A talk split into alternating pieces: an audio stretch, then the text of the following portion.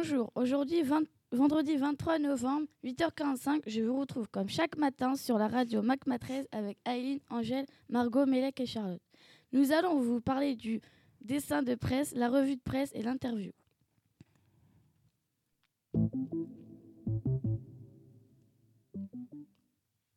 Aileen va vous présenter le dessin de Kroll. C'est un dessin noir et blanc.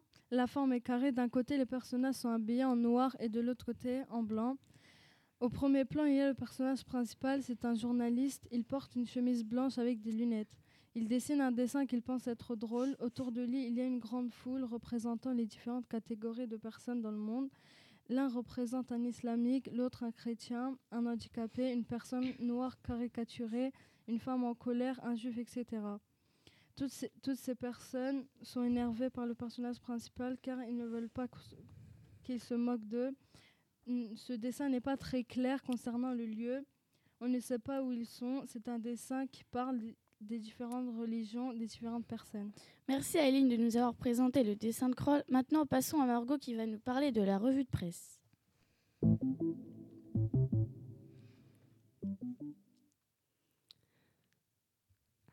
Voici l'article le plus important du jour sur les femmes au pouvoir. Du 15 au 21 novembre, dans le, journal Courrier International, dans l'article Les femmes au pouvoir, page 30, le journaliste nous parle des élections du mi-terme aux États-Unis.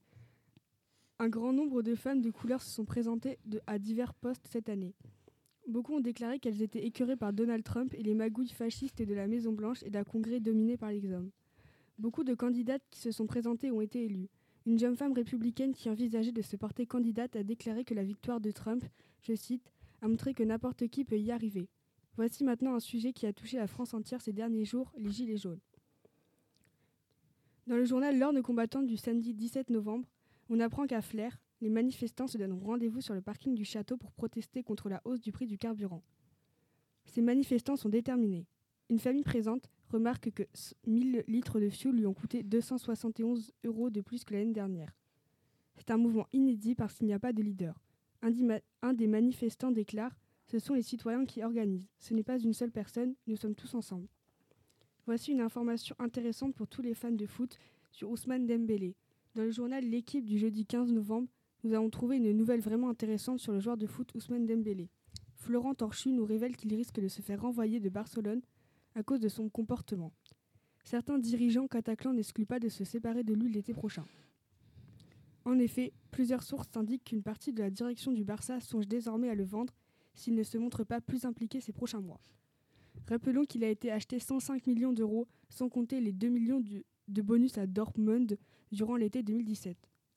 Ensuite, nous allons vous parler d'une collection de vêtements sortis par des youtubeurs. Dans Ouest France du jeudi 15 novembre, l'article de Fabienne Géraud nous présente la collection de vêtements des youtubeurs Sonnet, Jenny Letellier et Valentin Jean.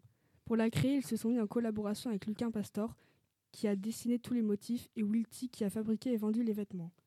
Les vêtements sont en coton bio et ils sont vendus à des prix très bas pour que leurs abonnés puissent se faire plaisir. Il y a 16 vêtements et les commandes se comptent déjà par centaines.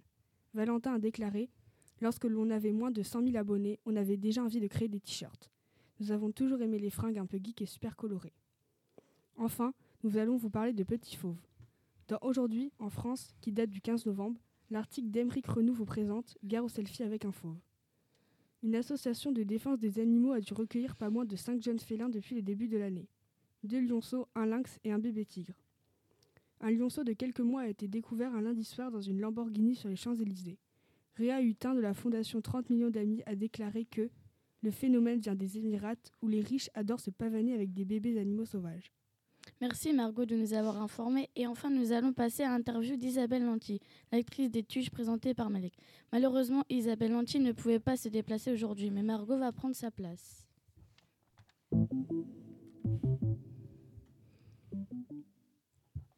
Bonjour Margot, j'espère que vous allez bien. Donc aujourd'hui, je vais vous poser quelques questions si ça ne vous dérange pas. Bonjour, non, ça ne me dérange pas. Quand et comment a commencé votre envie d'être actrice? Au lycée, j'ai joué dans une troupe de théâtre amateur et c'est à partir de là que ma passion m'est venue. Ensuite, j'ai déménagé à Paris pour lancer ma carrière et c'est à 21 ans que j'ai joué dans mon premier film Le Faucon. Qu'aimez-vous dans le cinéma? J'aime la créativité, la fantaisie et le fait que chacun puisse ajouter quelque chose à son personnage grâce à son âme. Avez-vous déjà voulu abandonner ce métier? J'ai raté deux fois le conservatoire et deux fois l'école de la rue Blanche. Je garde toujours un complexe d'illégitimité. Mais heureusement, j'ai persévéré et j'ai pu rentrer dans le cours Florent à Paris. Quel est le film qui vous a le plus marqué?